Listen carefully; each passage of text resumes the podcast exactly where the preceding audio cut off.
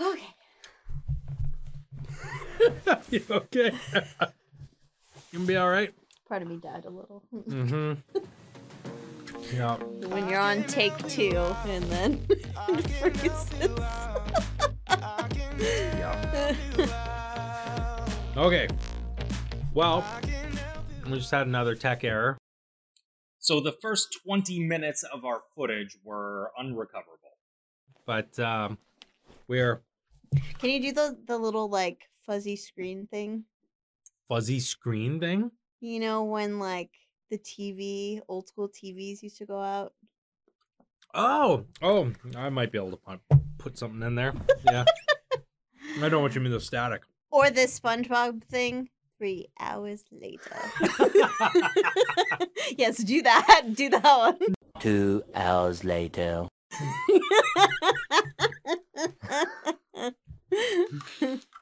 Okay. You're gonna get real mucusy, my friend. Yep.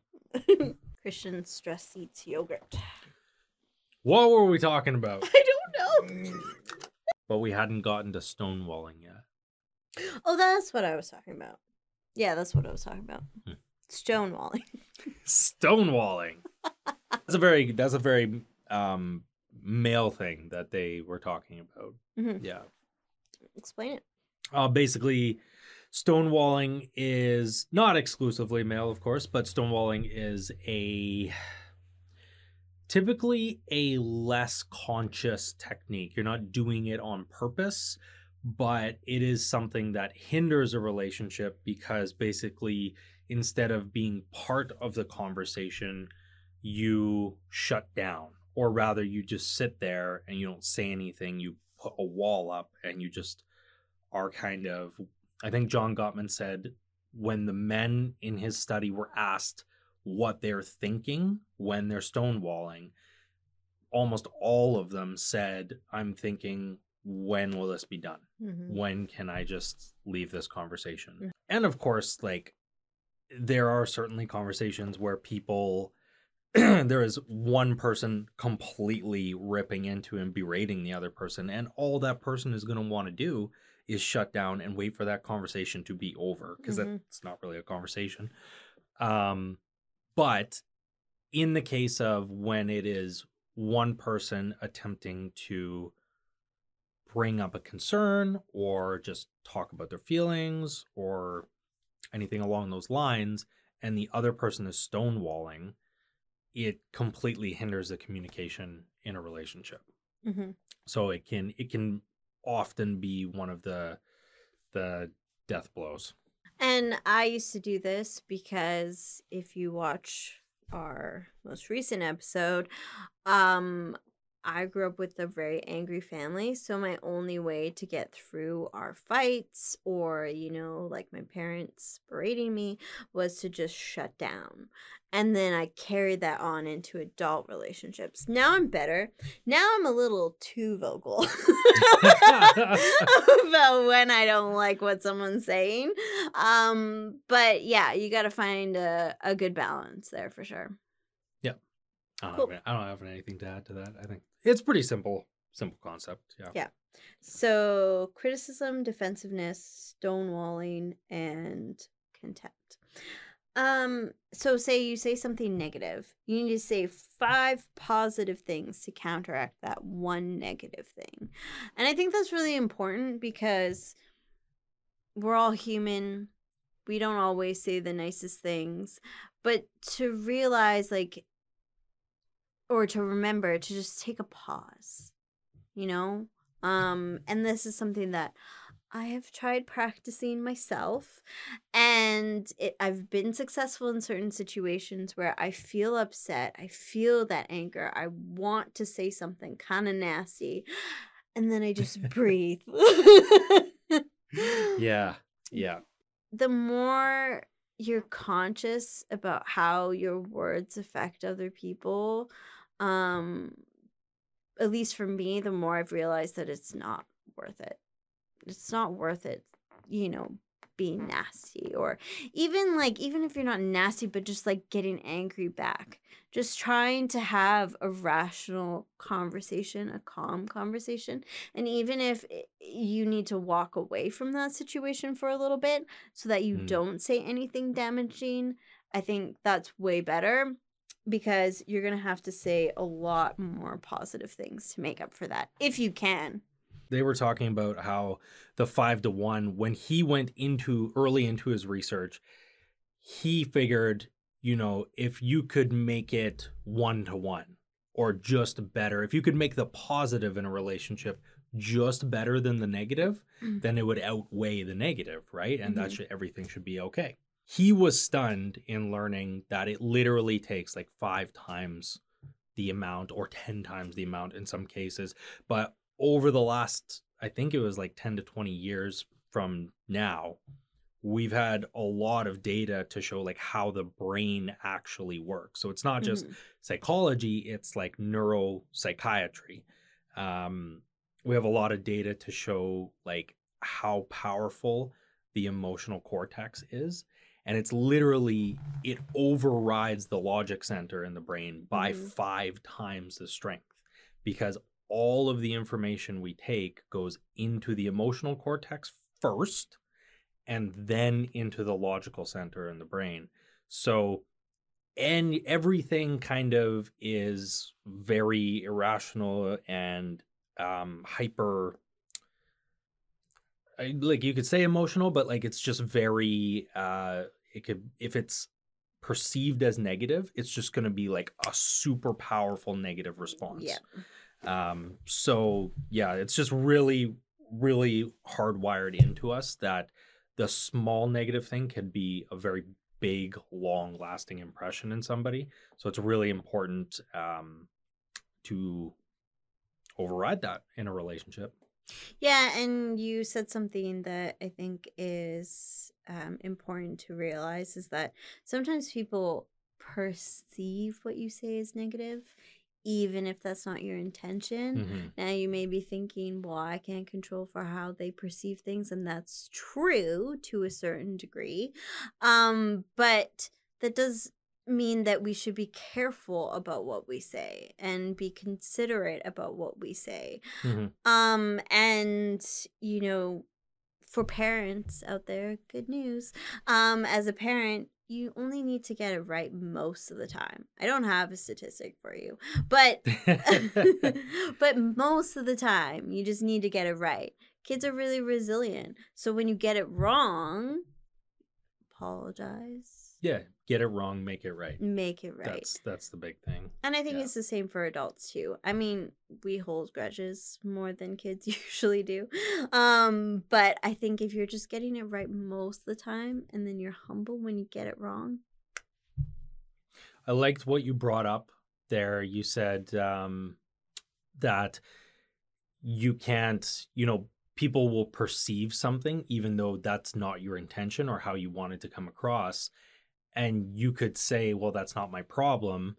But what is your problem is the quality of your relationship with that person. And if that is in any way, shape, or form meaningful to you, then it becomes your responsibility to deal with that relationship. So it's, you know, it's easy to say, like, oh, well, that's their fault. They took it that way. right. I didn't mean it that way. Um, and in some cases, you can stand your ground on it. In other cases, it's worth it to investigate the problem because you're the person who wants that relationship with the other person.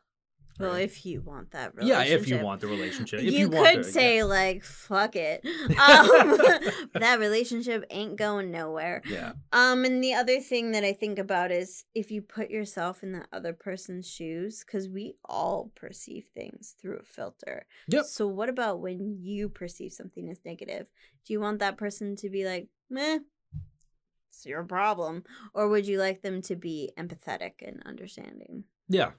yeah, um, agreeability makes people better suited for relationships Mhm. because agreeable people can get along with a wider range of other people um which makes sense and so he was saying that if you're not the most agreeable person, chances are you're going to end up with someone that's agreeable um and strike that kind of balance. Yep. Um and I think the whole point of that like why I wrote that down is I don't think you can necessarily change your personality or who you are, but recognizing that y- if your goal is to maintain a relationship and you know get along with this person, then that will make it a lot easier. Yep. I think balance is really important. Um, agreeableness is just eh, like obviously to get along with people, you have to be really agreeable, right? And um, I think if you are too agreeable, particularly as a guy in relationships, your relationships won't last. Particularly as a guy. I think men are sought after to be more assertive and aggressive. Particularly assertive, but there there is an an attractiveness to the aggressiveness of males. Um like to a degree, right? Not violence, but like aggressiveness. Um but assertiveness is a masculine trait. And if you are, I don't think so. it is, I'm assertive. then that's a masculine trait that you have. Well, wouldn't it be a feminine trait because I'm female? No, that's not how that works. I know a lot of assertive women. Yeah, it's a but it's a masculine trait. How do you define what's a trait is masculine and what's feminine? You got to look it up, and there's a category. I'm not kidding. You just Googled this up? But what's the science behind no, it? No, it's it's it's like it's psychological categorization. That's that's how it's done. But what I'm asking Like if you go to a psychologist, they'll tell you the difference between the traits. But how do they know that? Well, it's just determined and agreed upon in society. Like among amongst the study and amongst the class of psychology, it's just an agreed upon these are the masculine traits, these are the feminine traits. Because if they don't agree on it, then it can't be studied. Right? There has to be an agreed definition for what things are. Otherwise, nothing will ever get done. Agree to disagree. but that that's a that's what I think is, there are differences between men and women for sure. But I think that there are some traits that I don't know, like being caring. Guys can be caring too. Or nurturing or whatever. Yeah, that's a feminine trait.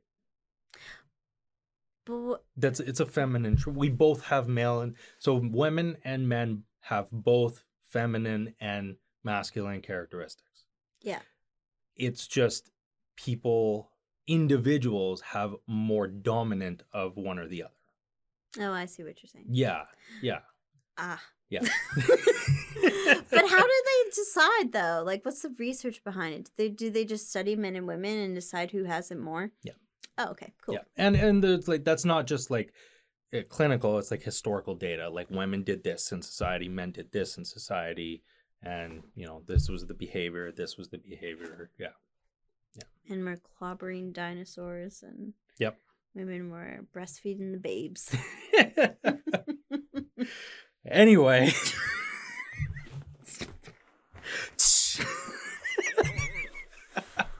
what? I'm not allowed to be assertive and ask a question. Ah, okay. Oh, what were we? Flips table. Agree? Yeah. Sometimes we're not agreeable with no, each no, other. no, no. Uh, okay, what was I saying?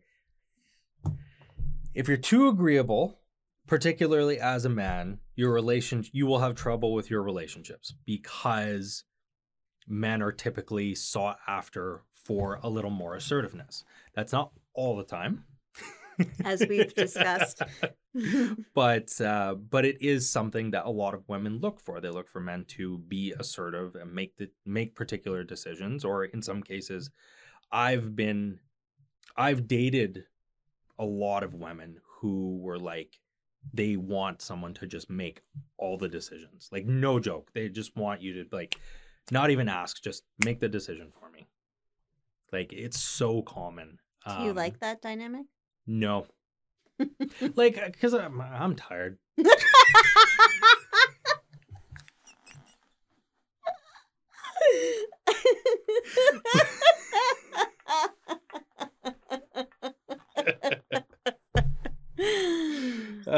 Oh, that was good. Will you only have like what do they call that? That's that's being studied now. The uh, Spoons? Spoon theory? spoon theory. What? Oh. Oh no, the spoon theory with um uh willpower, right? What are you talking about? I love you so much. We're gonna put the these got to be highlights. These are to be highlights. wanna I just want you to know how much I love you. what is spoon theory? I think we're going a little crazy. Yeah, yeah. we need to crack a window or something. Um, spoon theory is um the concept that you only have a limited amount of spoons that you can use. And so um for example, you use a spoon uh, to go to work. You use a spoon to do a podcast. You use your spoon to walk your dog, kind of thing. Yeah. Um, and then eventually you're gonna run out of spoons. Yeah. That's precise. That's exactly what it is. Yeah, yeah. The amount, yeah, the willpower that you have in a day or the ability to make choices. Um, but I'm a lot better with making choices now. So Mhm. I actually recognize that and I kind of like prep myself. If, um, excuse me, if I'm dating somebody and I know like we're going to make a plan, I kind of make a quick mental note, like be prepared to make decision at this time kind of thing. And, Mhm. and I'm getting pretty good at it actually. So. So you don't want to be with someone that wants you to make all the decisions, though. I don't I don't I, w- I don't think anybody should be with someone who needs them to make all of the decisions. I think if you can't if they don't like being asked once like, you know, general questions about like, Like, would you where like where do you want to eat? where do you want to eat is That's a brutal kryptonite Yeah. for every girl. but uh, but that's like everybody can't decide what they want to eat, right? Like guys do that too. Guys are like, I don't fucking know what I want to eat. Really? Yep. I think women are just slightly more indecisive about it, but but guys will sit and figure out what they want to eat, or then just not eat for two hours trying to figure out what they want to eat. it's a, it's the same thing, but yeah, I don't know. I wouldn't want to be with someone who needs me to make every decision for them. That's just coddling a baby, right? Like I want to be able to have a conversation with somebody and be like, "We ate this yesterday. What are we going to eat today?" Like, Mhm. or I did this, I decided this, you decide this, right? Kind of change it up a little bit. Some women like to be coddled by their daddy. That is true. um, yeah, I've for myself personally, I like to have a healthy balance. Um, usually I'm the person that decides, you know, what events we're going to, but then uh, my partner decides what we're gonna eat. So hmm. yeah. Yeah. And then just a quick finish this topic off. Disagreeableness. People who are in highly successful career positions tend to be more disagreeable, yeah. whether you're male or female. Um, and they often have a hard time leaving that disagreeableness at the door when they get home. why are they more disagreeable, and how does that correlate with being successful? um, because you are when you are more disagreeable you are more prone to getting what you want done done. Hmm. you're you're a little sharper with the choices you make. You don't um you don't kind of flip-flop on things. So it, it kind of branches out into like assertiveness and like decision making and um but yeah you you don't bend over to people. You get done what needs to get done. So a lot of people who are in management positions or business owners are very disagreeable people Yeah. I wonder if you can strike a balance there. i think you can Yeah. yeah Um, so one thing that really stood out to me in this podcast, well, there was a lot of things, but one big one is that the biggest relationship killer is thinking that the grass is greener on the other side. Um, and keeping that mindset. And oh my god, that is our dating culture right now. Yeah. Um yes it is they people think the grass is greener before they've even checked out your grass. Know what I'm saying? and Yeah. so I think if you're always looking for better, you're never going to find it. People aren't perfect. And yes, you should have standards. And yes, there should be things that, you know, traits that you can and cannot handle. That's okay. Um, but I think realizing that everyone has flaws is really important because you're never going to find a perfect person. And in fact, you are not a perfect person. So, someone being with you, being committed to you, they're not looking for someone better. Um Yeah. so also I just don't know how people date right now. I just Swipe, swipe, swipe, swipe. That's your date for the day. Eight swipes. Pathetic.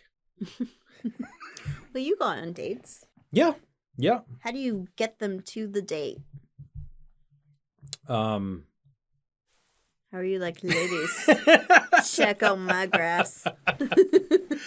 I I've actually just come to the conclusion that like uh, there's a the reason why I took everything off my dating profile. It's just pictures now. Oh, I liked your profile. I did too. Um and then I realized none of the women like nobody cares what you have to say. No, they don't. They, but but that's like that's how low the bar is now. Is that it's just about how you look. On these on these apps for the for the men, it's just about how you look. Has nothing to do with it. any your your profile doesn't fucking matter. Yeah. Yeah, that was my struggle too because it was killing me last time. And that was in June and I'm sure it's gotten worse since then. Um but I tried everything. I tried a different bio. I changed my bio so many times. I tried sexier photos. I tried uh, not as sexy photos and it's just like you could be naked and guys still won't get off their ass to go on a date with you. So Yeah, and same for, same for girls. Some girls literally they just do it for hits of dopamine. They don't even know what they're doing. They're just swiping, and they have no intention of ever meeting you. I just don't understand. Like, do people not want to date anymore? Is that what it is? I think there's I think that well right now something that's being talked about for the last year largely in the the dating and relationship advice community is this mass exodus of men leaving the dating field because there's no basically there's no quality standard. You mean like incels? No, men are just deciding that it is not worth it to waste their time on people that don't care about them and they want to level up their lives. Mm-hmm. Yeah. Fair. Yeah. You shouldn't waste your time on people that don't care about you. 100%. But that's what makes it really hard is that when you're dating, you're like, oh, fuck, no one cares. Man, I miss when I first started dating. It was so much easier then. I remember Tinder back like 2016. Tinder 2016. OG Tinder. Yeah. It was similar, but things were very different. People were more willing to go out. And I mean, obviously that wasn't COVID either, but at the same time, yeah, I don't know. It's just changed. People, the way people behave now has changed so much in five years. This is slightly off topic or taking us in a different direction, but how do you meet people if you don't meet them online? It's hard now.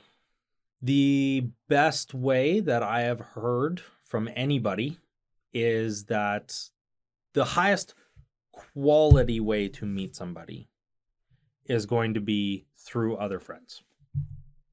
Hmm.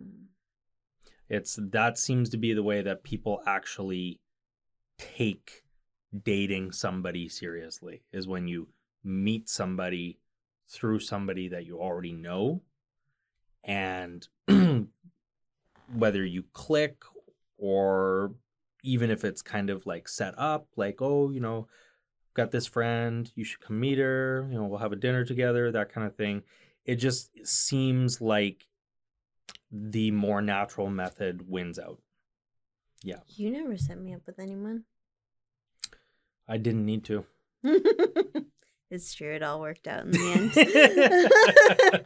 yeah, that's the thing. The only thing with getting your friends to set you up with someone is like it's difficult. I've had that once. You know who you are, Robin.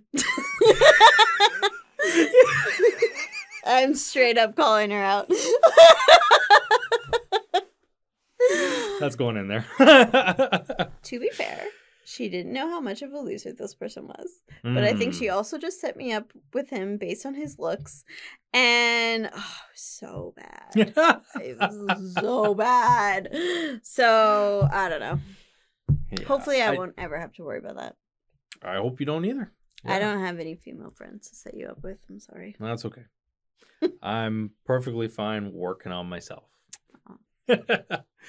I think yeah, the big takeaway from from that when you think the grass is always greener, i- the grass is only green where there's water.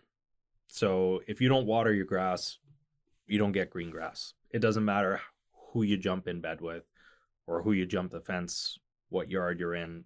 If there's no water, grass is brown. Steep. Um, Deep in grass. and I think um looks are important, but the other thing I realized is that I used to chase after guys who um had a very particular look and um and nothing wrong with that, but when you just focus on looks, you forget about someone's character. And I went out with a lot of douchebags. Um, because I just thought like, oh, this person's hot. and yeah, that's not a great filtering system. And um, I don't Yeah. know. For me, um, of course, like, you know, I'm attracted to my partner, but what's more important is that I'm building a relationship that lasts a lifetime. Because we're all going to get old and saggy one day. So.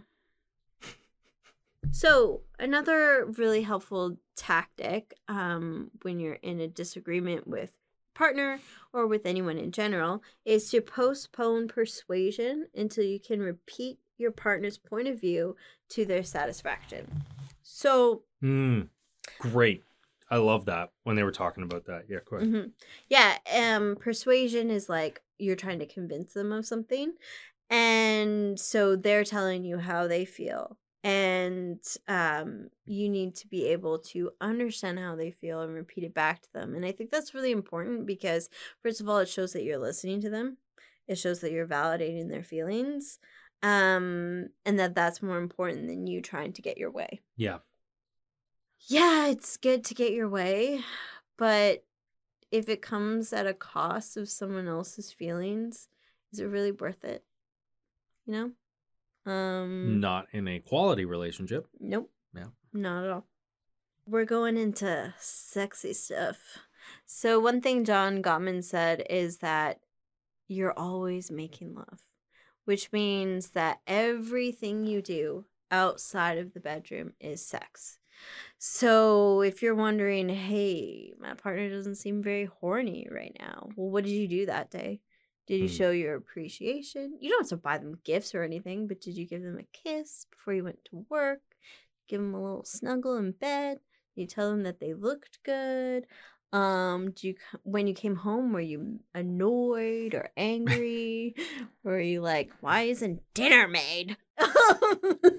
My dinner's never I have to make my own goddamn dinner. Mavis doesn't make dinner for me. That's why. Fucking dog. Actually, I should say um that with the person I'm dating, he makes me dinner. You were And- saying that, yeah, yeah. And boy oh boy, is that a good panty dropper. Um I I hate cooking. I hate it so much and I'm not a good cook really. And so to have someone spend the time and effort to make you a really good meal when you come over, that means everything to me. And so um yeah, let's just say he's not deprived of anything. Good. Good. I'm glad. but I'm just saying is that like all of your actions contribute to whether you have a healthy sex life or not. everything ties into intimacy. Yeah, every, like literally everything you do ties into intimacy and and sex together. Mhm. Yeah. Um, actually, he was saying women have, specifically, women have more requirements for sex. Mhm. Um, but one of them going into that, like everything ties together, one of the things that actually lowers a woman's sex drive, per se, is uh, items on the to do list. He was saying the more item, the more things that are kind of stacked up in a, in a woman's brain, in like, I have to do this, I got to get this done. The bigger the to do list, the less likely sex is going to happen and or it's going to be appreciated. It can it can go a long way if the other person just helps out with something in the house. If there's one less couple less chores to do or like I feel maybe- so seen. but that's um it, it was interesting when I heard this because I was like, oh, this is that's actually so amazing because really what that ties into is the stress response, the stress hormone, cortisol. Mhm. And in women, when cortisol goes up, the sex drive can go down. And in men, when the cortisol cortisol goes up, the sex drive goes up to a Ah. threshold and then it drops dramatically in some cases. So if there's too much stress, they can't even think about sex. But for the most part, when men start getting more stressed, it actually makes them more distracted with sex. It's like the fight or flight or sex response. Fight or flight or sex response. Yeah. you get really stressed out and you're like, oh, fuck, I just want to get off right now. Is exactly what it is. huh. but for women, it doesn't work that way. It's Mm. it's like, oh my god, I got all these things I got to do. I cannot think about taking my clothes off right now. Yeah, Yeah, it's interesting because um I'm rewatching Everybody Loves Raymond. I love that TV show because it's so like it just centers around family and Mm, that's mhm. really like all it talks about and it's pretty wholesome and good lessons. But um kind of the running trope in most TV shows and movies is the stay-at-home mom who's so busy and she doesn't want to have sex. Oh yeah, Um, yeah, yeah. which really irritates me because I don't think that that's entirely true. However, I said I felt seen because, um, on behalf of all women, because when we have a literal laundry list of things to do, we get all stressed out. And for, I can't speak on behalf of all women, but I think for most women, if you just helped out, you don't have to do everything, but just like put the dishes away. Yeah. Sweep, sweep the floor. Yeah. And then Yeah. be like, hey, nice dinner, babe. And you know what? That whole thing, that's a bigger discussion too. We discussed that on another video. I'm still editing, but um, duties in the household and how they're divvied up, how how that's coordinated is important to a relationship too. Um, but that's that's a different video. Yeah. Yeah. Um, so Christian said that women have more requirements for sex, which also makes sense because the world is a very dangerous place. So we need to have a lot of requirements to make sure we're not jumping in bed with a serial killer. Um or just a man that's not going to keep us safe. Um so and also he said he there's a study that shows that women are easier to fear condition than men. Yeah, And- I wrote that down too. Yeah, I thought that was really interesting. Um, because one of the things that annoys the hell out of me um is when men say that women are so nervous around other men or like they're like hesitant to do the certain things or whatever Yeah. um or like oh yeah so they dated like some bad dude but like i'm not a bad dude yes we know um, it's just that when scary things happen to us we become more afraid of those things. Yeah. whereas of course guys can have fear as well but it's easier for us to become more afraid of certain things or situations. And sometimes that means that we're afraid of men and what's not going to help is being a dick about it. Yeah, and I think that I th- I think that whole thing where you know men have started becoming this like well why are you why are you so afraid of me? or like why are you so afraid of guys? I think that's actually been perpetuated in modern times and i think that largely comes from like novels and hollywood.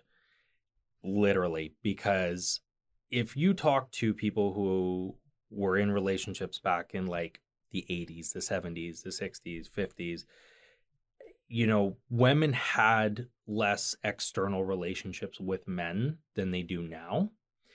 And that was large You mean like friendships? friendships. Yeah, Mhm. yeah. And that wasn't just because of like the monogamy and the jealousy of the male. It was actually because there's this, there was a genuine concern for the safety of women around other men hmm and that was in my opinion you know what a few years ago i probably wouldn't have thought this way but now i look at it i'm like that is a really um, genuine way to think it's a very authentic way to think i think it's just normal to think that way It- you know violence against women is a very common thing Actually, in Canada, one in three women have experienced sexual violence. yeah yeah That's a really high statistic. Yeah, it's it's really high. Um, and they were saying in this episode the comparative percentage of assault against adult women and assault against adult men is like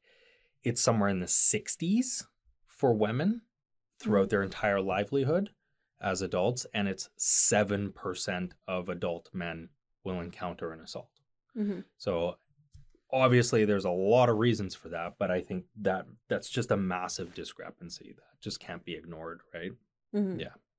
Yeah, and I mean, I don't think the answer is to be a man hater, but I do No, no, yeah. also believe that like the biggest threat against women is, is men.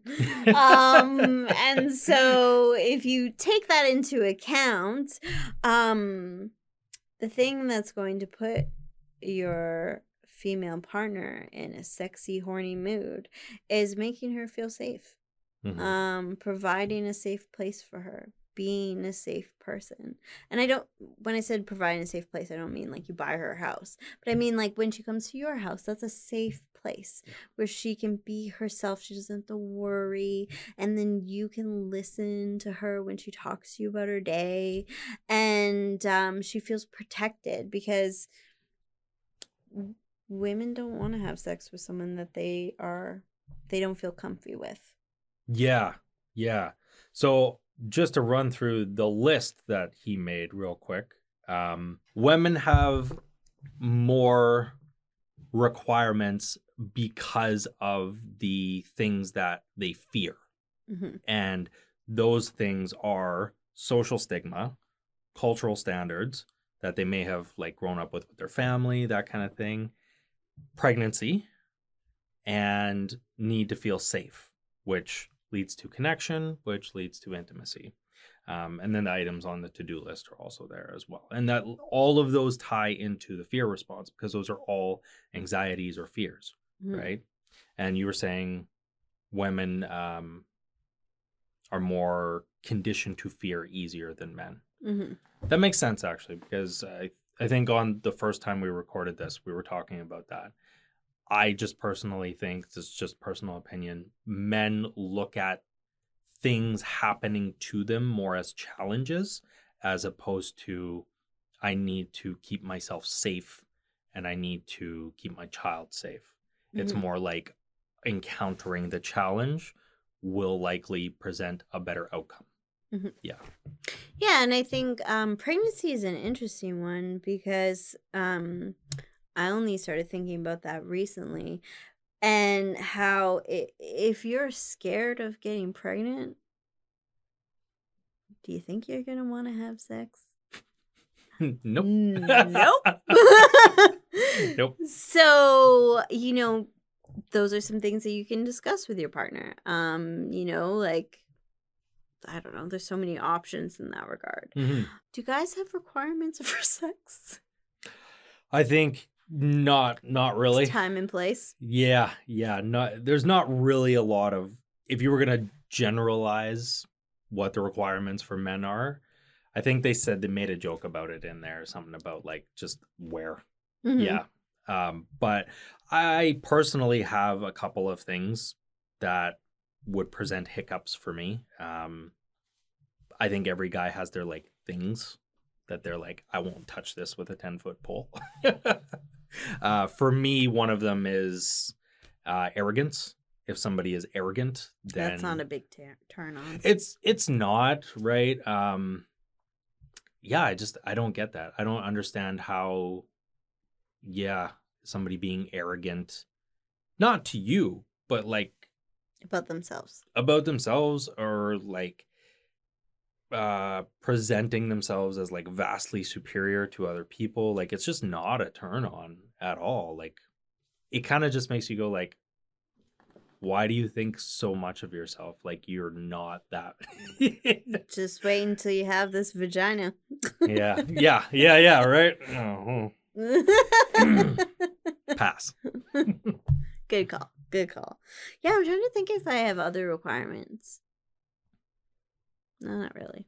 Um, than the ones that you already mentioned. Hmm. But um I should say from experience and from other women that I've talked to as well, um they may have sex with you if they don't feel entirely comfy. But if they feel comfortable and safe with you, that sex is going to be so much better um so much more passionate fiery and like whatever you guys are into everyone's different. You might be able to try new things or she might be like super interested in having sex more often. Because i know when i've been with partners that i didn't feel safe with i didn't have sex with them very often. I just didn't want to. Yeah. so get your sex right yeah, I'm just like kind of curious about you know, sex and guys. Like I know like maybe we already covered this, but there's is there anything women can do to get a dude in the mood? um Cuz we talked a lot about women and Yeah, I think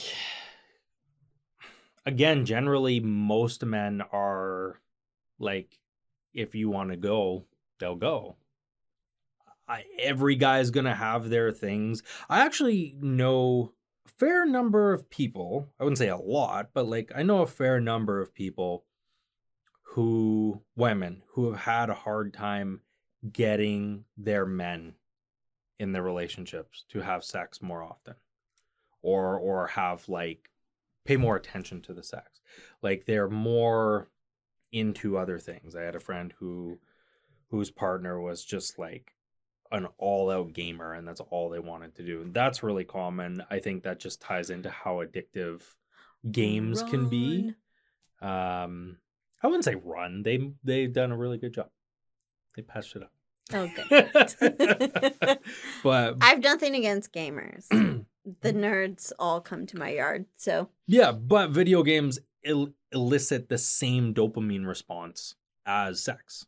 That's been studied. So that is something to look at. Um, who would rather game than have sex? it's the same dopamine response, so it doesn't matter. It's the same. Well, the same as an orgasm. It is. It's the same. Same amount of dopamine. You would say it's the same? Yeah.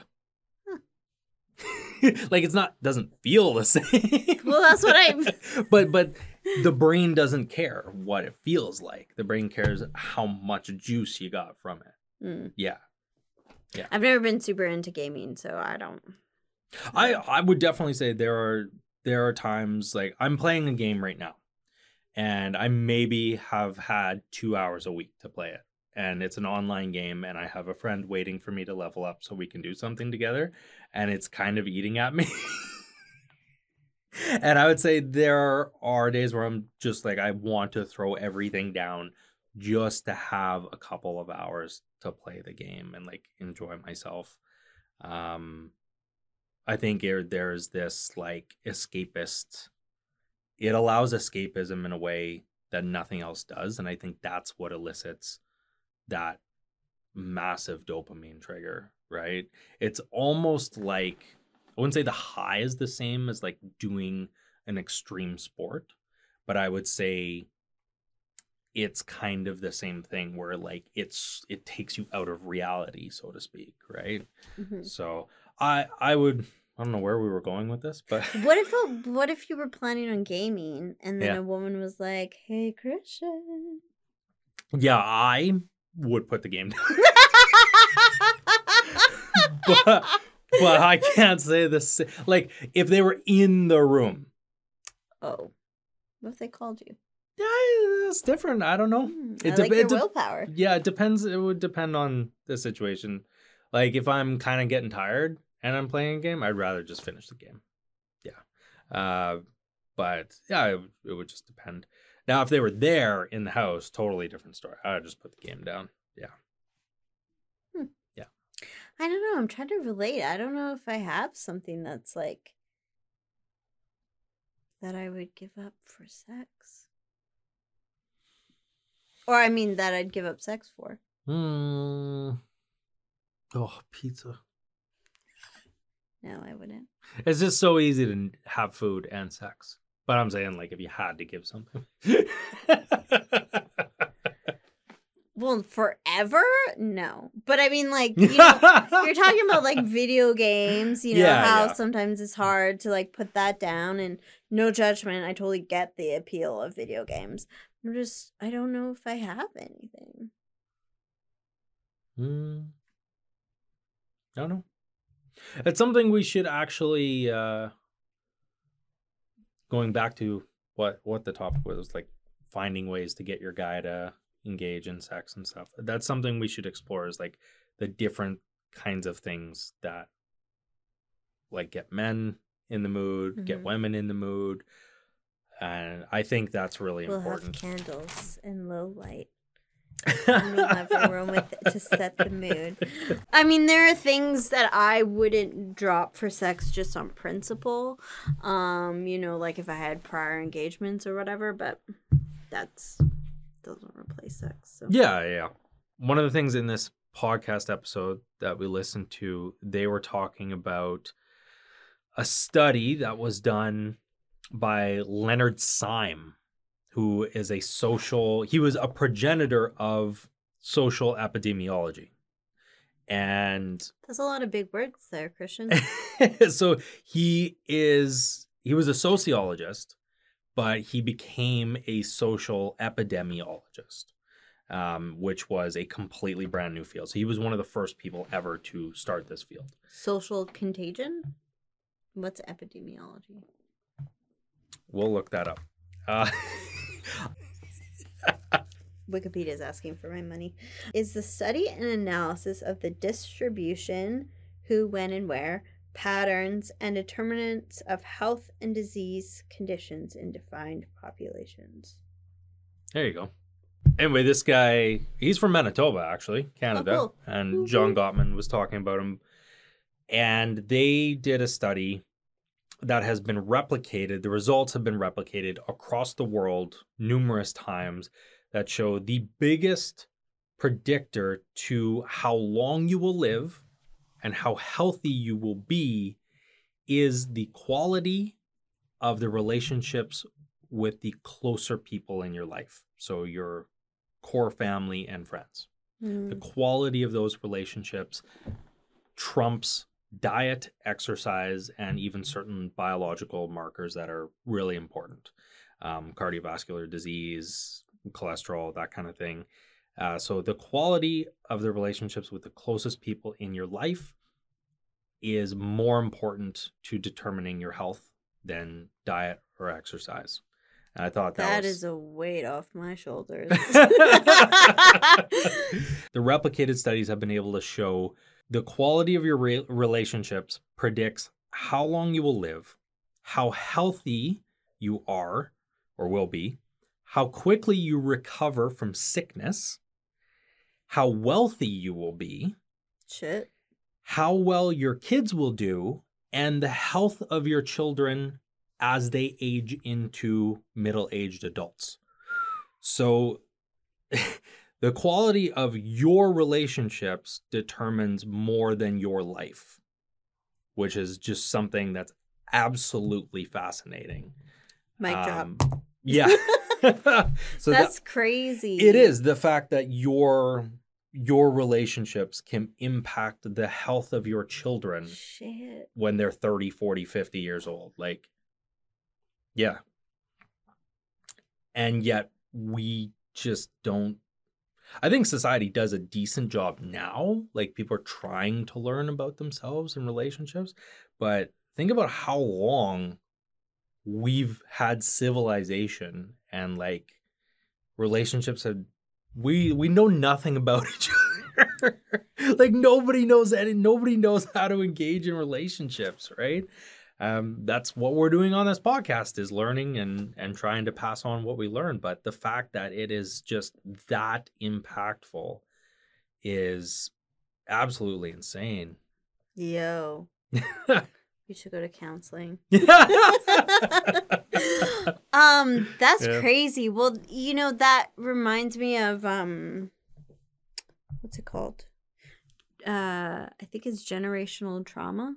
Mhm. Um, and the effects of trauma can be passed down from generation to generation to generation. yeah yeah Um, and one because when people are traumatized, um, they tend to repeat those traumatic experiences with other people or um and or they carry that like hurt and pain and then that affects their relationships with people but also it affects the whole family Mhm. and so it just keeps passing down and down and down until someone decides enough um and so yeah that's really interesting but then also like your friendships affect that too Yep.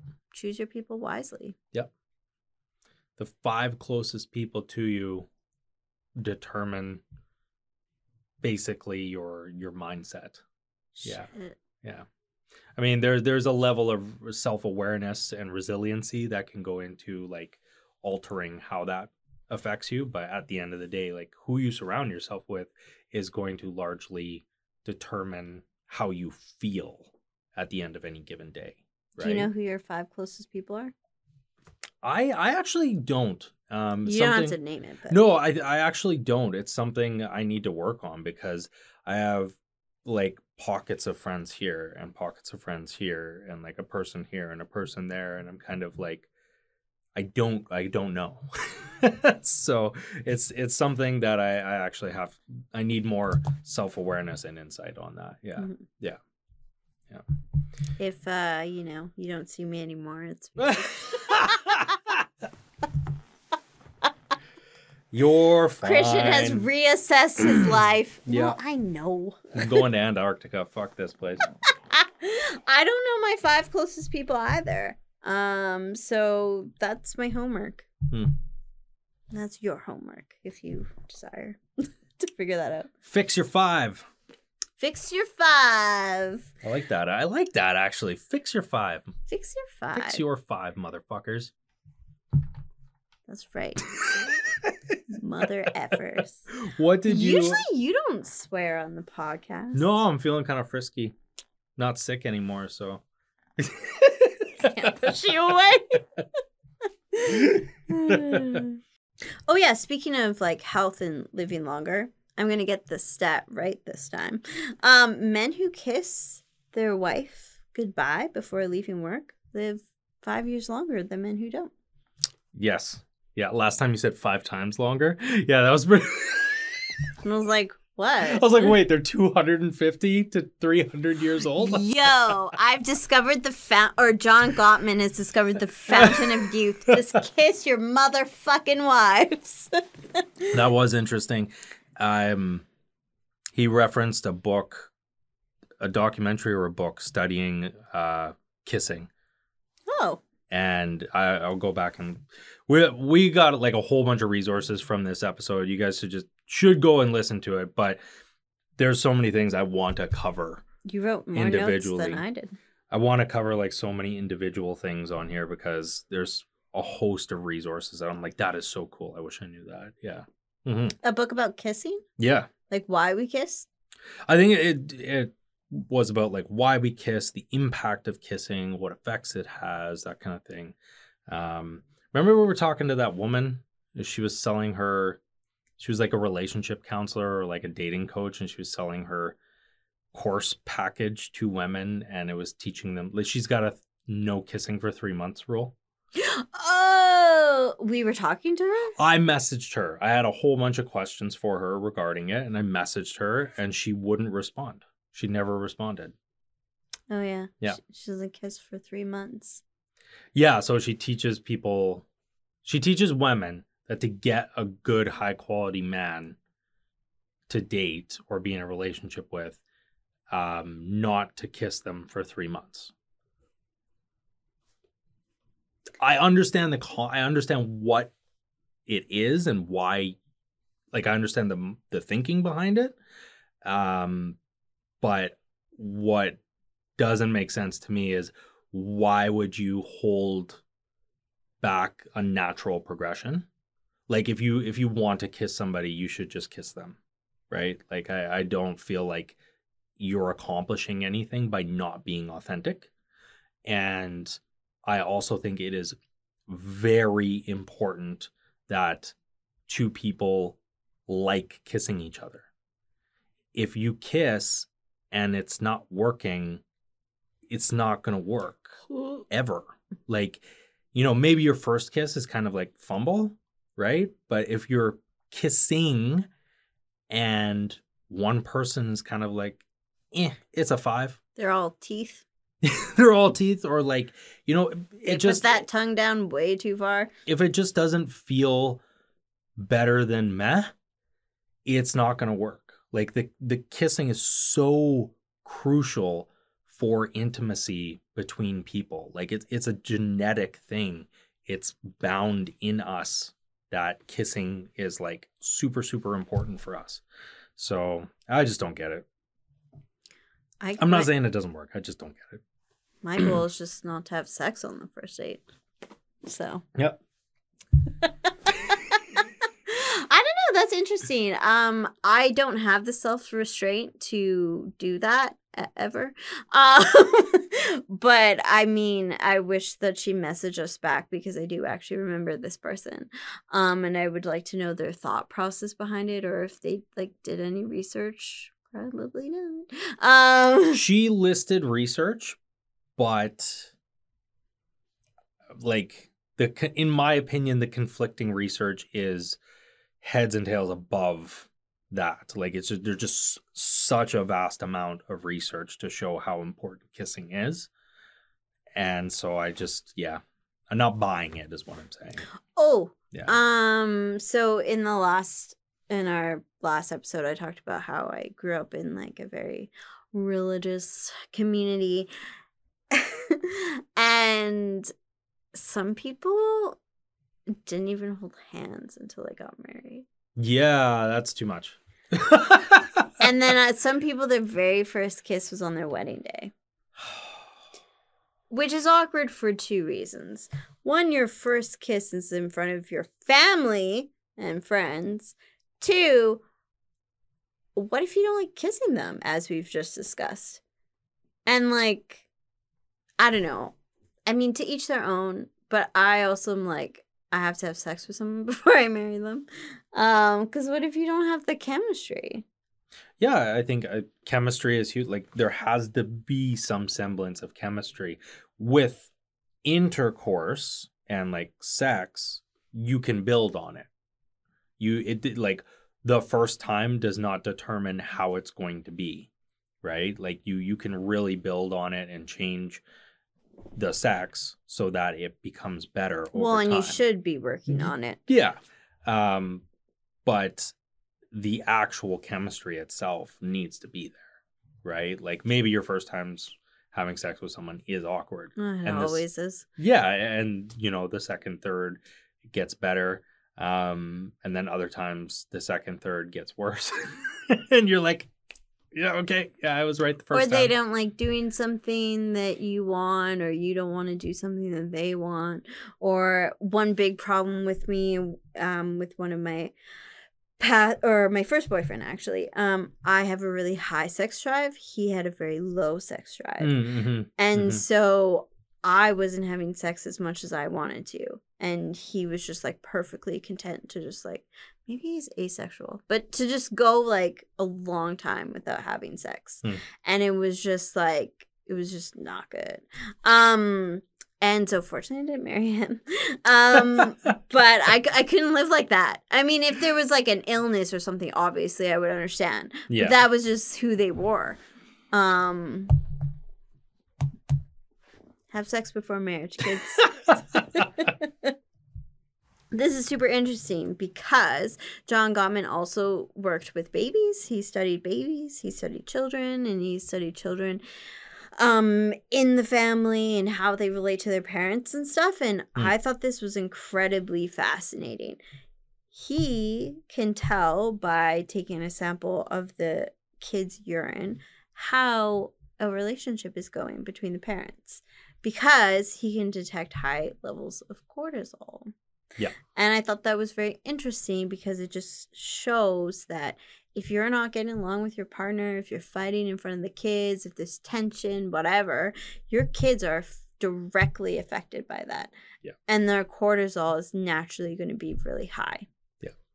And that can that can lead to people developing kids developing um long-term trauma response like flight or fright flight or fright saying halloween anymore christian. Flight or fright. flight or fright. Oh my god. Uh, Flight, fright, or sex.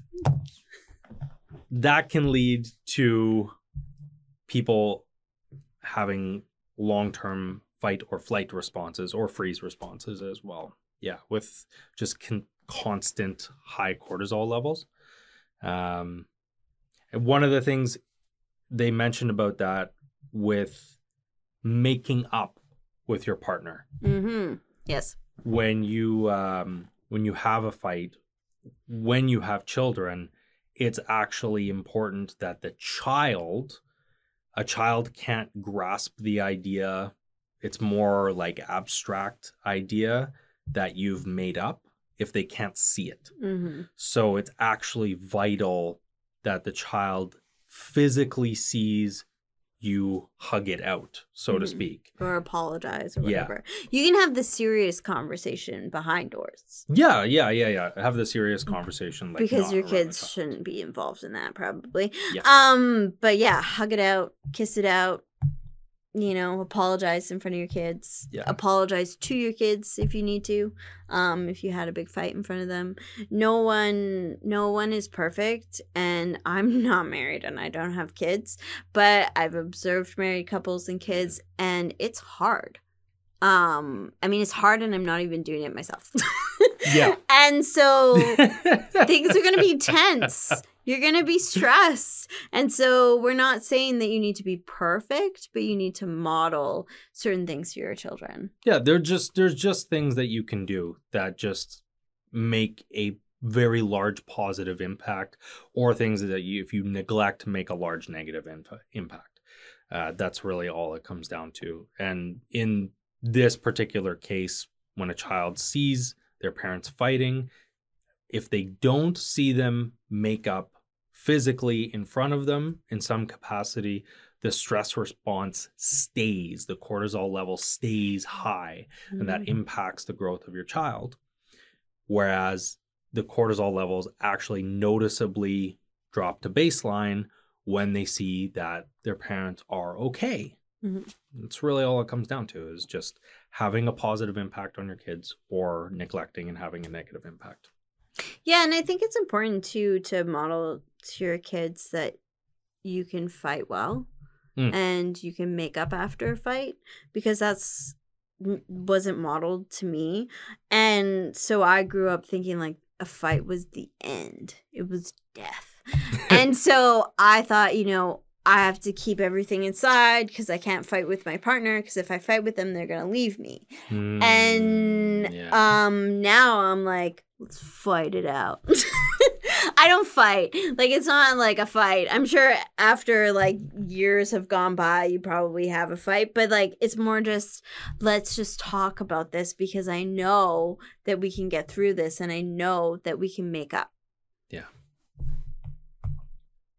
I like this point because I, I know people have to work on this.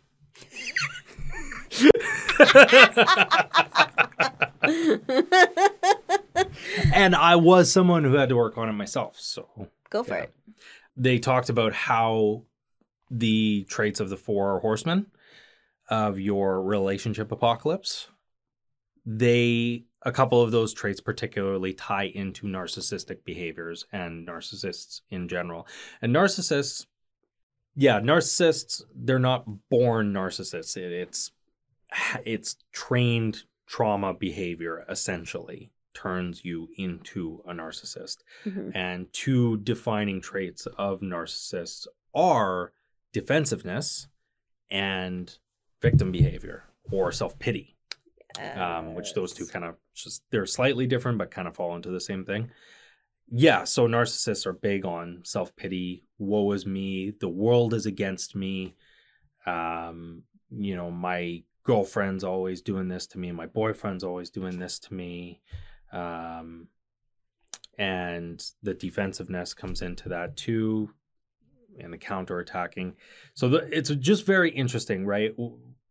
The the point of it is that those behaviors are all about the self so when you're being defensive like it's you're completely shutting the other person out of the conversation and now it's all about you so even though you feel like you're being attacked, you're actually just making everything about you as opposed to, you know, being a part of the conversation. So that's kind of the issue with um, being overly defensive. And again, there's a there's a place for when you put your foot down and don't let somebody walk over you. That's not really defensiveness, right? Mhm. That's different.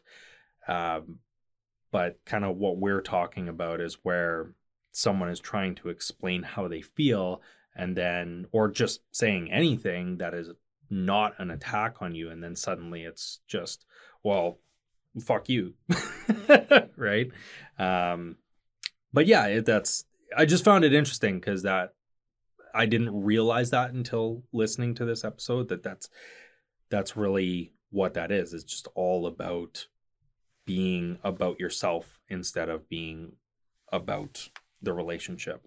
Mhm. Yeah. And and the victimhood. Nobody likes the victimhood crap, right? Yeah. Mhm. And you know what? You may have been a victim. Yeah. And I deeply empathize with you. Watch our last episode. Mhm. Um but I think at some point you need to leave that victim mentality behind. It's okay to have it for a while because it's very understanding understandable depending on what you have gone through, but the world doesn't revolve around you and it's not everyone else's fault for everything that happens. Yeah. Um, and eventually you have to start taking ownership for yourself. And that goes back to seeing everything through a filter, right? Um the self the the victim mentality, not that the victim mentality because some people really don't understand this, right? Some people who have been victims or know friends who are victims of things when people say victim mentality, they immediately associate it with being a victim, and those are Mm. not the same thing. Good point.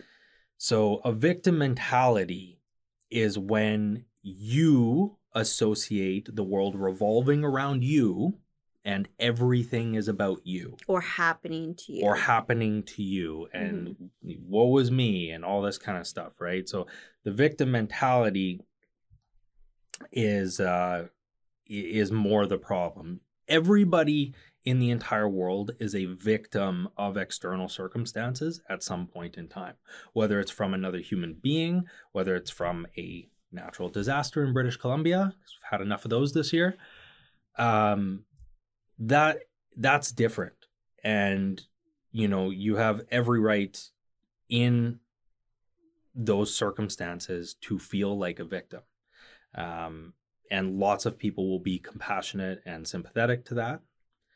It's when you create these imaginary circumstances or you create a circumstance.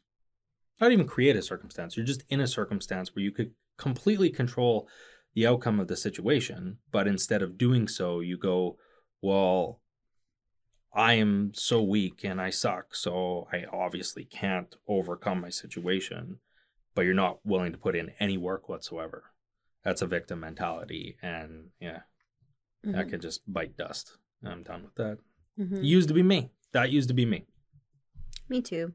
Uh, a good example for relationships is that, you know, as I've mentioned, um, and I will mention it again, I dated a lot of shitty guys. And for a long time, I thought, why is this happening to me? Why do I always attract these shitty guys? It doesn't make them any less shitty, but I realized that the common denominator was me Hmm. and that I was choosing to date them, that I had issues that was making me attracted to them or drawn to them. And when I realized that, I took a year off dating because I realized, like, oh shit. I need to get my head on straight because I'm going after all of these guys that suck and they still suck. But I can change what I do. I can't change them, Yeah. but I can change myself and I can change who I go out with. So, You shouldn't look to be changing everybody to suit your needs. You should be finding ways to meet your own needs. Right? Like you can't yeah, you can't change other people to to fix to fit your relationship style, right? You can find someone and if they're compatible enough, then you work together to build a relationship. That's that's how relationships are built. You find someone who's compatible enough and then you work together. But when you keep getting toxic people and then it's well all men are bad. All men are shitty. All women are, you know, crazy. Like w- these are things we say jokingly sometimes, but these are also mentalities that people have. so, right? The common denominator ends up being the person who keeps putting themselves into that circumstance. mhm. If you keep walking out into the hurricane, you're the problem, not the hurricane. that's a good metaphor. Yeah. hmm Yeah. And I just want to make it clear that that doesn't mean that we're excusing other people's behavior. No, no. If someone's shitty, that's on them. But um we can be more careful. What was the thing you said about the five? Your little tagline. Fix your five. Fix your five. if you're surrounded by assholes, you need to fix your five. I'm gonna. We're gonna have to clip that from this one. Fix your five. Yeah, Fix your five. That's gonna be a thing now. We need to make a GIF. and a hashtag. Fix your five. That's a GIF. That's it. um. Yeah. What were- you were saying just now, though, about uh, what were you saying about people? we don't excuse their behavior. We don't excuse. See, yeah, it's not that you excuse people's bad behavior. Don't excuse people's bad behavior. It just doesn't matter. Like, it doesn't matter that they gave you bad behavior.